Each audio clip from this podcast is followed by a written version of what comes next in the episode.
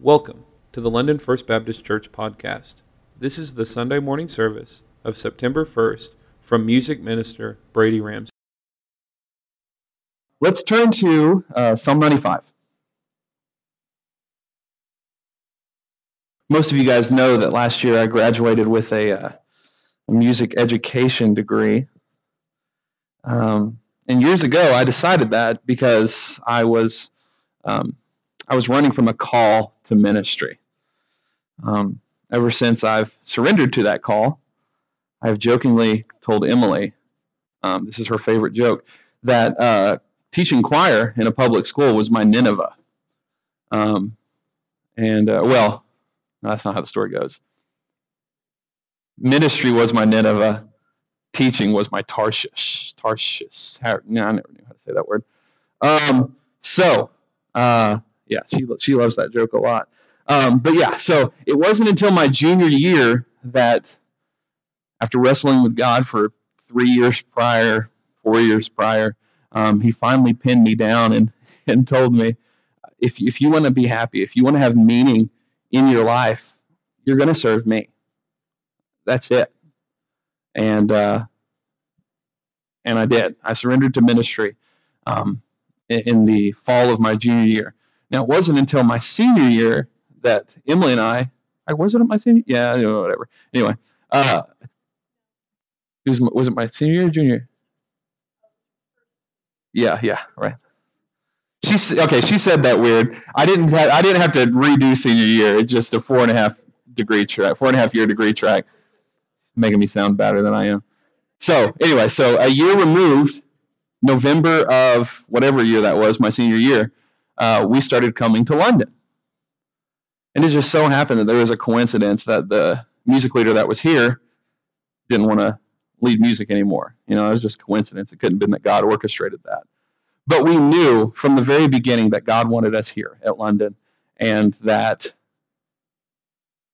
um, this was the church for us. And uh, like I said, it just worked out. You know, God's provision that this was the church that um, God wanted me to serve at as well. And so I've loved serving here as the music leader. Um, because during this time, um, Brett has really challenged me in the songs that I pick, in the way that we do worship here. Um, I wanted to do all the cool songs. How many of you guys have ever heard of Oceans before? That song was really popular whenever I was becoming the uh, music leader here, but we didn't do it. And uh, it wasn't because it's a bad song. I mean, it sounds really cool. I, I like worshiping to that song, but it wasn't the right song for here. And so when Brett and I talked about that, it was it was a weird conversation. It was like, wait, whoa, why do we not do that song? And then I took a step back. It's like, wait, why do we even sing? What purpose is there in singing? And so that's what we're going to talk about today. Why, why does singing matter?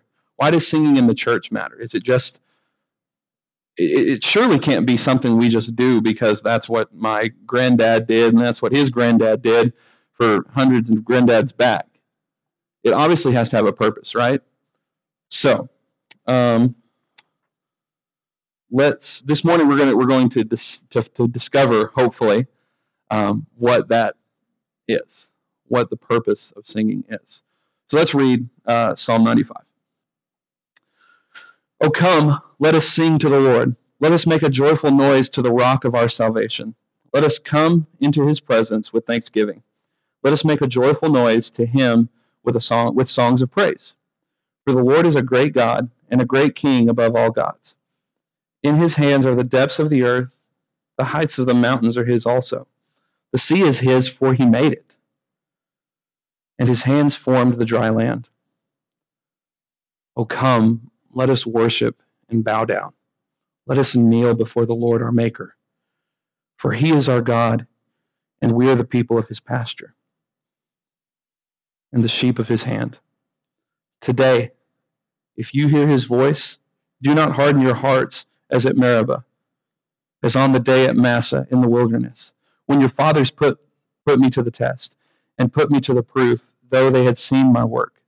For forty years I loathed that generation and said, They are a people who who go astray in their heart, and they have not known my ways. Therefore I swore in my wrath, they shall not enter my rest. Let's pray. Uh, dear God, Lord, um, thank you for what you've already done in this service. I pray that as we discover what singing is, what worship, what what this aspect of worship is, God, um, that you would just reveal and uh, Lord, just give us a, a, a new heart in in this this aspect of worshiping you and praising you. Give me the words to speak, um, and grant this congregation the ears to hear what you have to say. And it's in your name we pray. Amen. So this psalm is a psalm of invitation. Let's look at the very first phrase. Says, "Oh come, let us sing to the Lord." Note that David does not just want us to sing. This is not just a rock concert or uh, anything like that. This is not just me singing to you, you singing to me. Where who does it have us singing to? Who does he say that we're singing to? It says that we're singing to the Lord. Um, we must be watchful, watchful that our singing isn't to ourselves. By that I mean only sing the songs that we like. There are songs that we do here at London that I pick out that I don't like. But, and no, it's not just hymns. I love hymns. Any of the questers know that I love hymns. There are songs that I, that I don't like. I don't like the way the music goes. I don't like how it fits in my voice. But the words and what they say about our Lord is why we sing them. Got that one out there. Okay. we sing those songs and continue to do so because our first priority as worshipers is to sing songs that remind us of who God is, who we are, and why we are here. One of the prominent pastors of the 1800s, Charles Spurgeon, says that we must take care that all of that all we offer is our heart's sincerest and most passionate worship to the Lord. I hope that's true for us today. Let us come into his presence. Verse 2 uh, Let us come into his presence with thanksgiving. Let us make a joyful noise to him with songs of praise. Now, we say the phrase joyful noise, and what does that make you think of? Raise your hand if you know somebody that sings with a joyful noise. Oh, yeah, there's got to be more of that. Come on. So, when we use that phrase, we use it as though it's, oh, they're trying their best. But that's how we're supposed to sing. That's not what David meant here. David didn't didn't mean well, all of Israel's a, you know, they're they're a lousy bunch of choir students, so uh, we're not gonna we're just to do our best. We're to give a joyful noise. Um, thank God, though, we don't have to be in tune and sing right on the beat for Him to enjoy our praises. What does He want? He wants a joyful noise. That is a holy, holy enthusiasm, an unabounding joy. We see this joyful noise all throughout the Bible. We see Moses in, in the Old Testament and all of the Israelites. They sang of their deliverance in Egypt. You don't believe me? Read Exodus 15. That entire chapter is a song that they just broke out into. As much as I love High School Musical, I don't think that we'd do that today. We're not busting out into song, but the Israelites did that because the Lord delivered them from slavery, from bondage. David, the author of this, sang and danced all the time. I know that's a scary thing to us Baptists. He danced because he was happy, because he wanted to, he was joyful. He had that holy enthusiasm. Mary sang when she found out that she was actually going to have a baby. When she went to go see her cousin Elizabeth, and when Elizabeth saw Mary running in, the baby jumped in Elizabeth's womb. That's John the Baptist. And Elizabeth said, Blessed are you among women, so on and so forth. You're going to be the one that brings the Savior of the world into the world. And she broke out into song because of that. We see in Revelation the, the saints and the angels together when the Lamb of God is able to open the scroll, singing. Worthy, holy, holy, holy is the Lord God Almighty. Worthy is he who was and is and is to come. People with joy in their hearts have made joyful noises all throughout Scripture. Let's continue on, verse 3. For the Lord is a great God and a great King above all gods. In his hands are the depths of the earth, the heights of the mountains are his also. The sea is his, for he made it, and his hands formed the dry land. We're now in the why of why we should sing. We see that not only that God did not only make the depths of the earth, but he made the heights of the mountains too. He holds them. He created them. Same with the seas. He made he made those and the land he formed. God didn't just create everything though. He created it and he is still actively involved with it. He's involved in our lives. He he holds the earth in his hands. Much like how a parent cares for their child, God takes care of us. For that, he is worthy to be praised. He is greater. He is more sovereign. He is more worthy than any idol, person, place, or thing that we could worship. We notice a, a change in tone in verse 6. Oh, come, let us worship and bow down. Let us kneel before the Lord, our Maker. David is no longer talking about dancing and shouting because of the Lord's greatness. We should always come into the presence of the Lord fully humble and fully in reverence of Him. Man, there are times when we come to Him and all that we can do is kneel. When we don't want to sing. And I've been there. Have you have you guys been there?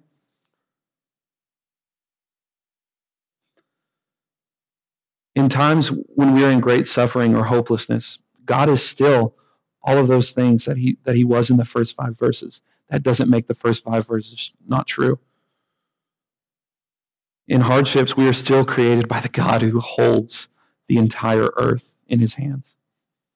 You know, we see story like stories like Job's, um, where everything was ripped away from him. God allowed Satan to take Job's property, his children, and his health.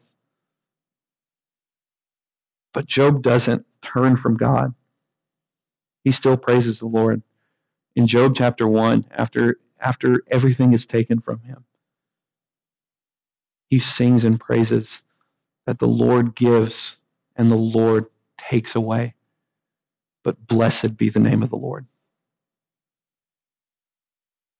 In Acts, we see Paul and Silas beaten and thrown in jail. And as they sit there, chained to the walls by their feet and their hands, what do they do? They pray and they sing hymns to God.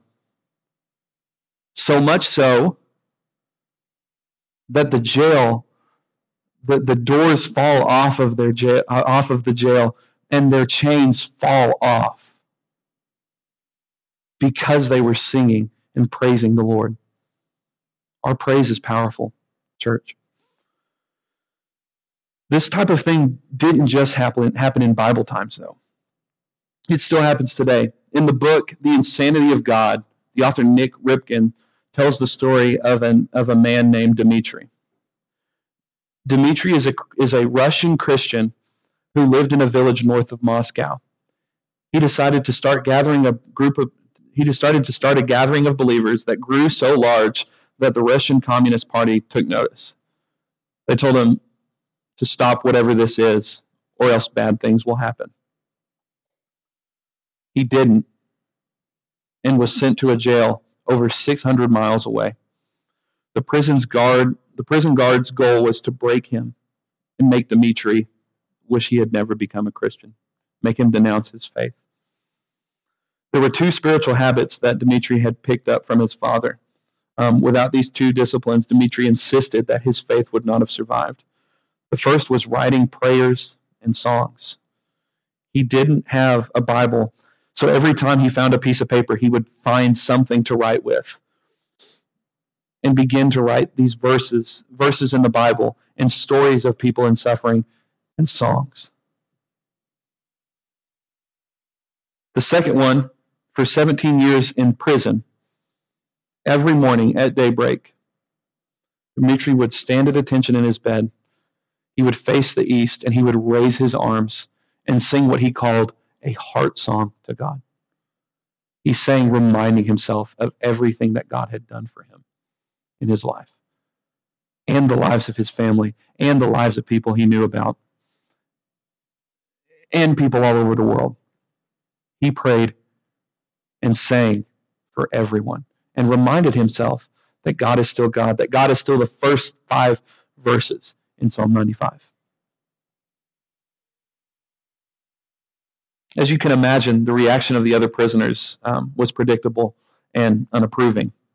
Dmitri, um, in, the, in the story, recounted the laughter, the cursing, the jeers. The other prisoners had banged metal cups against the, the iron bars in angry protest. They would throw food and human waste into his cell to try to shut him up and extinguish the only true light that was shining in that dark place every morning at dawn. One day, Dmitri was dragged from his cell, cell because his scrap pieces of paper were found and they were ready to execute him. As he was dragged down the corridor in the center of the prison, the strangest thing happened. Now remember, Dmitri did this for 17 years. Before they reached the door leading to the courtyard, before stepping out into the place of execution, 1,500 hardened criminals stood at attention by their beds they put their arms out and they began to sing. Dmitri told, told uh, Nik Ripken that it sounded to him like the greatest choir in all of human history, even though they were probably singing with a joyful noise. Um, but 1,500 criminals raised their hands and began to sing the heart songs that they had heard Dmitri sing to Jesus every morning. And Dimitri's jailers instantly released their hold on him, stepped away from him in terror. One of them demanded to know, Who are you? And he stood up, bloody and bruised,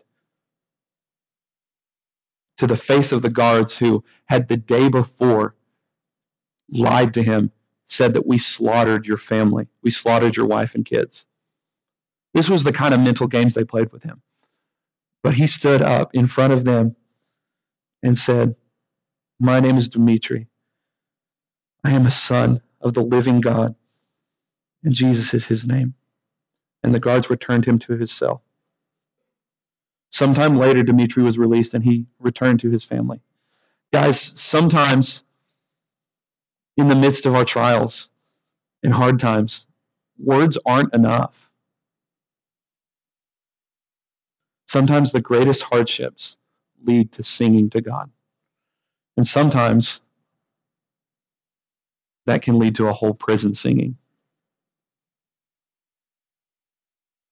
Verse 7 For he is our God, and we are the people of his pasture, and the sheep of his hand. This is a call back to why we should sing. We belong to God. He is our Lord, and because of his great love for us, because of his great love for us. This is also a qualifying statement.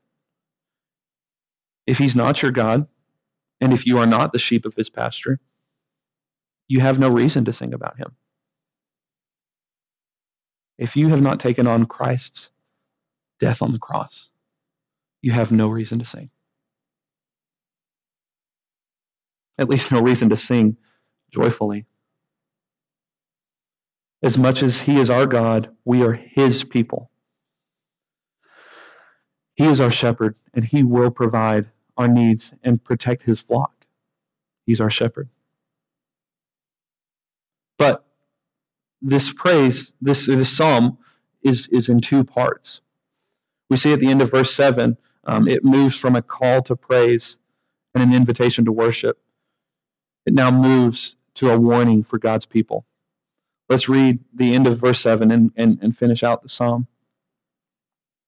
Today, if you hear his voice, do not harden your hearts as at Meribah, as on the day at Massah in the wilderness, when your fathers put me to the test and put me to the proof, though they had not, though they had seen my work.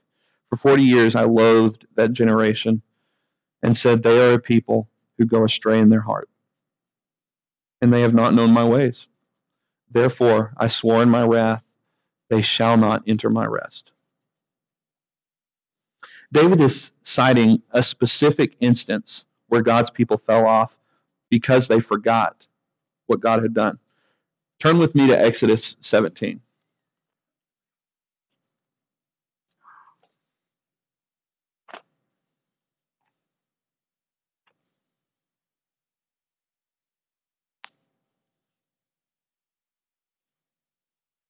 While you're over there, you can look at verse 15 or chapter 15 and look at their song too, by the way but verse 17 or chapter 17 verse 1 it says all the all the congregation of the people of Israel moved on from the wilderness of sin by stages according to the commandment of the Lord and camped at Rephidim. But there was no water for the people to drink. Therefore the people quarreled with Moses and said give us water to drink and Moses said to them why do you quarrel with me? Why do you test the Lord but the people thirsted there for water and the people grumbled against Moses and said, Why did you even bring us up out of Egypt? Was it to kill us and our children and our livestock with thirst? So Moses cried to the Lord, What shall I do with this people? They are almost ready to stone me. And the Lord said, Pass on before the people, taking with you some of the elders of Israel, and take in your hand the staff with which you struck the Nile, and go. Behold, I will stand before you there on the rock at Horeb, and you shall strike the rock, and water shall come out of it, and the people will drink. And Moses did so in the sight of the, the elders. And he called the name of the place Massah and Meribah, because of the quarreling of the people of Israel, and because they tested the Lord by saying, Is he among us or not? After years of slavery, after the plagues, we see God deliver his people out of Egypt, out of their bondage. There was no mistaking that the Israelites' God was who he said he was and was great and worthy to be praised. As we talked about before in Exodus 15, Moses and Israel praised the Lord. They broke out into song because of what he did, reminding themselves of what he did. In chapter 17, though, we see that the Israelites have stopped singing. And when times got tough, they stopped believing the promises of, the, of their shepherd. They forgot that the Lord brought them out of Egypt to save them. They even accused Moses of bringing them out there to die. Now, God showed up for his people, but Moses named the place where it happened Meribah and Massah, which those are two Hebrew words that mean quarreling and testing. There's another similar event happening in uh, Numbers 20. Uh, you can turn there if you want. You don't have to. i am going to read it. Numbers 20.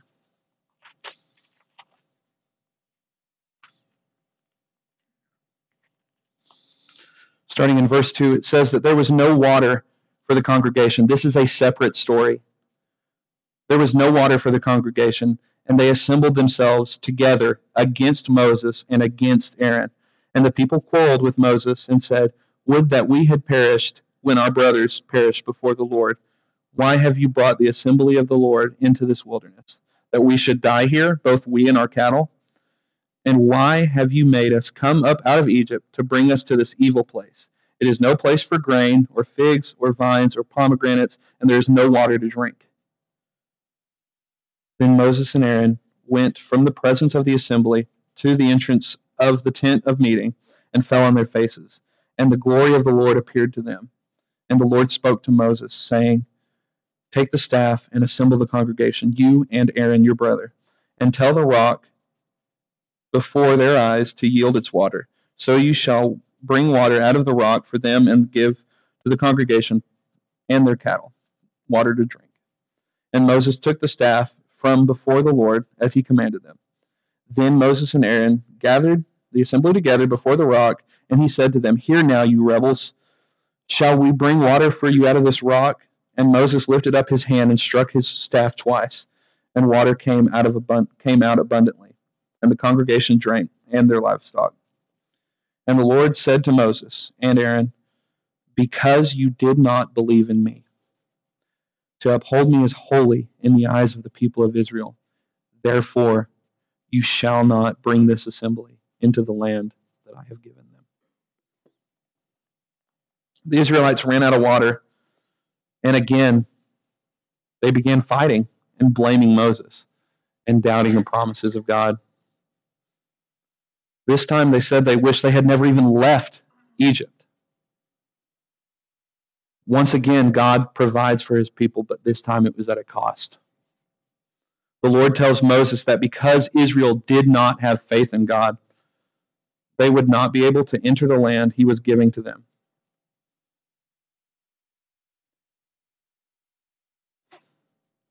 Church, I believe that when we stop singing, just as they did, that we are susceptible to fall to forgetting God's promises, just like they did. It could still happen today.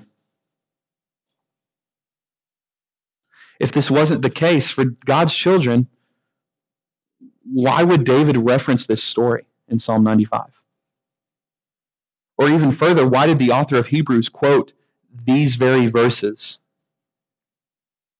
of the psalm? That's in Hebrews 3. We must remind ourselves daily, daily, of the promises of God by praying, by reading His Word, and by singing.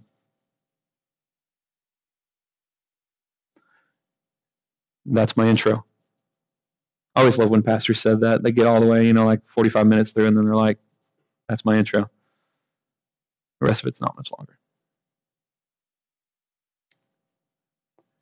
So, why does singing matter?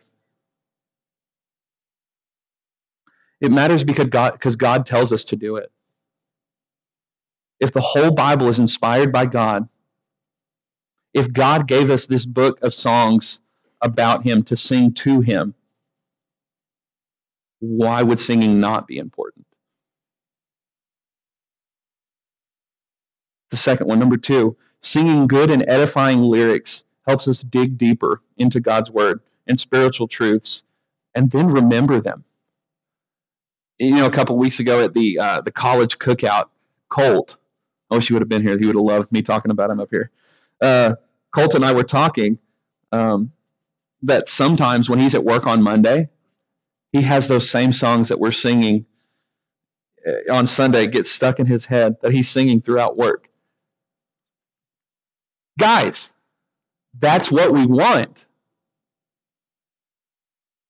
Our worship service is meant more to be is is I. I think just, I don't know what just happened. Our our worship service is meant to be more than a Sunday morning concert. Every day should be singing and praising to God. If I'm doing my job right, these songs are stuck in your head on Monday, on Tuesday, on Wednesday. Thursday, Friday, Saturday. And not only are they stuck in your head, but the words that we sing tell you truth about God. And if you don't necessarily know that truth, maybe it'll bring you to, to, to open up His Word and read His Word. That's if I'm doing my job right. Let me know if I'm not. Number three, singing prepares you for spiritual warfare and trials. Like the story of Dimitri, Job, Paul, and Silas, we are going to go through tough times, sometimes because of our faith. Singing strengthens you and helps you persevere in the face of trial. If it can strengthen them in jail, in prison, in losing everything, what can it do for you? when you're down. when you are rejected. God's word wasn't just powerful 2,000 years ago, it's still powerful today, church. Number four, singing helps us to pray. Oftentimes, when I'm finding a song for the, the invitation, the time of prayer that we have um, after Brett preaches, while I'm walking up to up on the stage and getting ready to play, I'm praying the words of that song over that time, over this time. As I said, sometimes words are not enough. Sometimes all you can do is sing a song. He walks with me and he talks with me and he tells me that I am his own. Man, is that a prayer? Lord, walk with me. Lord, please talk to me. Show me that I am yours.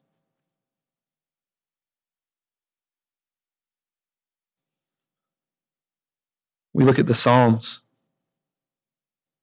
and we see David helpless, hopeless, crying out to God God, where are you? Do you even hear my cries?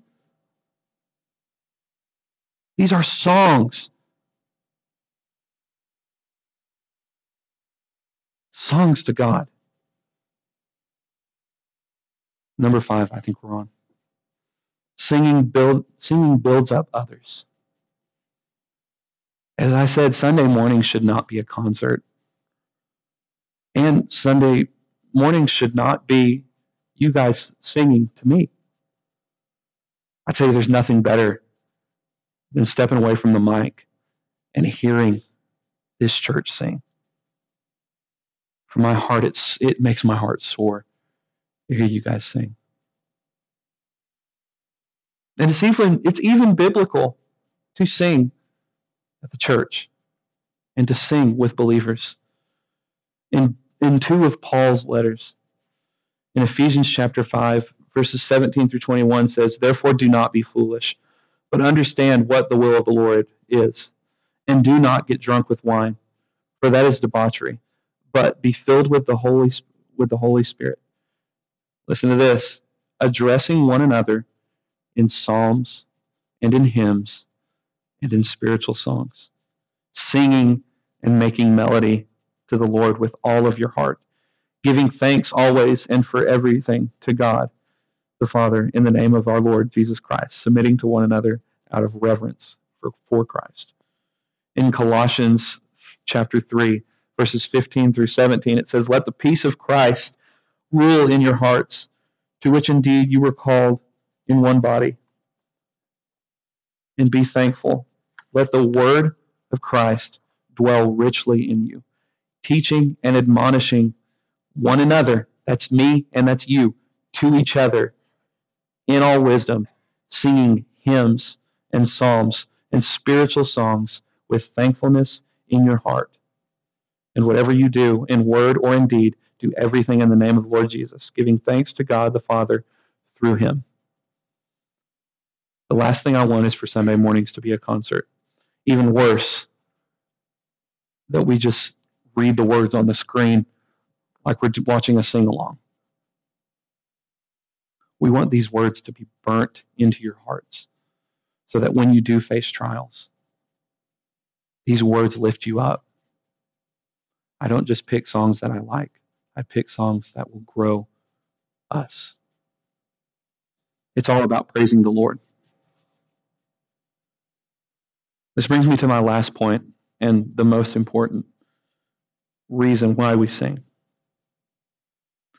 Singing glorifies God. True obedience, meditating on the word, preparing for the trials that come, and building up others. All these things bring glory to God, which is each person's chief goal and purpose.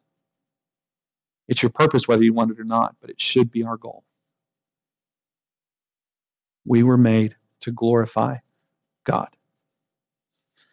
Colossians 3 and Ephesians 5 bring this out simply but powerfully, telling us to sing to God and to the Lord because He is the object of our praise. going back to Ephesians 5:19, it says, "Sing and make melody to the Lord with your heart. It is to him and about him that we sing." Singing has such a unique way of bringing our heart, our soul, our mind, and our strength together into one place to focus entirely and completely upon God. In an age of distraction, be it social media or the sin that's in our world, singing grabs the attention of all of our senses and focuses on God. We look forward to the end in Revelation 7, 9, and 10. And the Apostle John describes a glimpse of eternity with a great multitude of people from every tribe, people, language, singing before the Lamb. Salvation belongs to our God who sits on the throne and to the Lamb. Guys, eternity awaits because of Jesus, what, what Jesus has done. We know that's for us. And if you don't, uh, I pray that you settle that today. We have a holy enthusiasm. We should, because God sent his son to die for us. And because of that, if we accept that and we stand in Christ's death. We have eternity. And that eternity is spent singing and praising God. So on that day, will you be one of the great multitude that no one can number, singing the songs of the Lamb, singing his praises? Church, we ought to start practicing now.